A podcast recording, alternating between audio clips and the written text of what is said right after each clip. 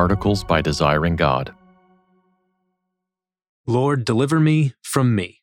A daily prayer against unbelief. Written and read by Joe Rigney. Preserve me, O God, for in you I take refuge. Psalm 16:1 has become the most common prayer that I pray. I pray it both for its simplicity and its profundity. The logic of the prayer is that of a child's. Save me for no other reason than that I'm in danger and I've run to you for help. Keep me because I seek safety and protection in you. Not keep me because of my past or future faithfulness, not preserve me because I'm useful or because I'm worthy. Just preserve me because I'm frightened and I'm here and my eyes are looking to you. The childlike spirit of the request is reflected in Thomas Ken's evening hymn. All praise to thee, my God, this night, for all the blessings of the light. Keep me, oh, keep me, King of kings, beneath thine own almighty wings. But the prayers of a child are not necessarily childish prayers. Often there is a depth and weight to such prayers which make them fitting for Christians of all ages. Meditate with me on the depth of this simple prayer. Preserve me from what? King David's prayer implies perils we must seek refuge from. There are threats, dangers, hostile forces, challenges. And there are in the world, in the church, in your life and mine. The psalm does not specify the dangers, but we can imagine. The dangers could be external enemies who plot and scheme and set traps, wicked men who lie in wait and pursue the innocent, liars and slanderers who utter false things against us, disease and sickness which lay us low, the loss of wealth or job or other forms of earthly security. All of these, and more, could be in the mind of the psalmist. More importantly, the absence of specificity allows us to fill in the gap, to supply our own dangers and threats and challenges so that David's prayer becomes our own. Seeking refuge. In the face of the danger, whatever dangers we face, the response is the same. We seek refuge in God. The notion of taking refuge is a common one in Scripture. It means to find shelter and protection and safety in something. When the scorching sun beats down on us, we take refuge in the shade of a tree.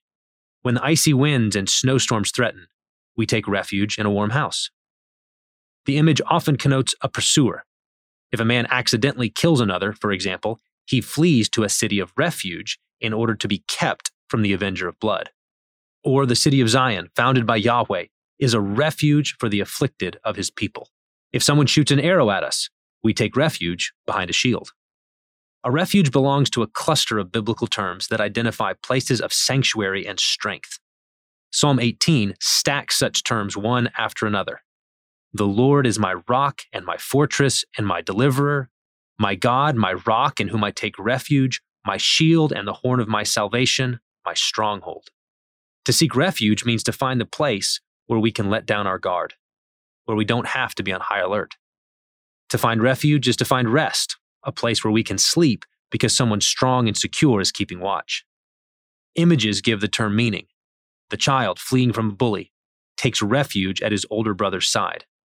The chicks, hearing a loud noise, take refuge beneath the wings of their mother. The desperate family, pursued by soldiers, finds a hiding place in the Ten Boom house. The prayer of Psalm 16:1 poses challenging questions to us. When we face dangers and threats, where do we turn? When our self sufficiency is proved to be the lie that it is, where do we run? When we sense danger, we all seek refuge. But do we seek refuge in God? Do we run to Him? Do we hide in Him? Or do we run to earthly shelters, to worldly fortresses, to false idols? Enemy within. There are real external dangers in the world, and when we face them, we ought to seek refuge in God and cry to Him to keep us. I am daily sensible, though, that the greatest threat to my being kept and preserved is not external opposition, or persecution by non Christians, or physical threats, or relational conflict among former friends and colleagues, or misrepresentations and slander. The greatest threat to my being kept is my own unbelief. Not things out there, something in here. Unbelief is the greatest threat and danger and challenge that I face which means when I pray, Preserve me, O God, for in you I take refuge, I mean, I take refuge in you from me. My thoughts, my passions, my sinful desires, my doubts, my moods, my unbelief. What's more, I have found that frequently Psalm 16:1 is both a request and a fulfillment of the request. That is, God is answering the prayer in part in my praying of the prayer. He is keeping me in my prayer to be kept. The prayer itself interrupts the thoughts, passions, desires, doubts, and moods that were threatening my faith. Rescue me from doubt. Consider how Psalm 16:1 interrupts doubts. There I am, living as a Christian, resting in and hoping in Christ. The risen Christ is a living assumption undergirding my life and actions, and his word and gospel frame reality for me.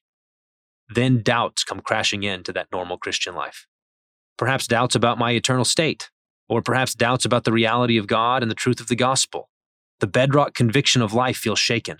Faith feels fragile, and I wonder whether I'll be kept. In those moments, the God question can easily become all consuming.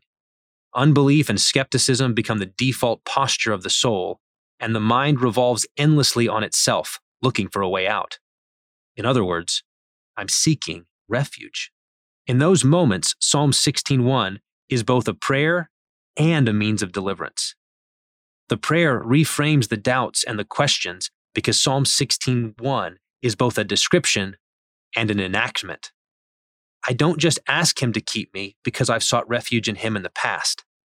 I am seeking refuge in God now, in the present, by asking him to keep me now, in the present.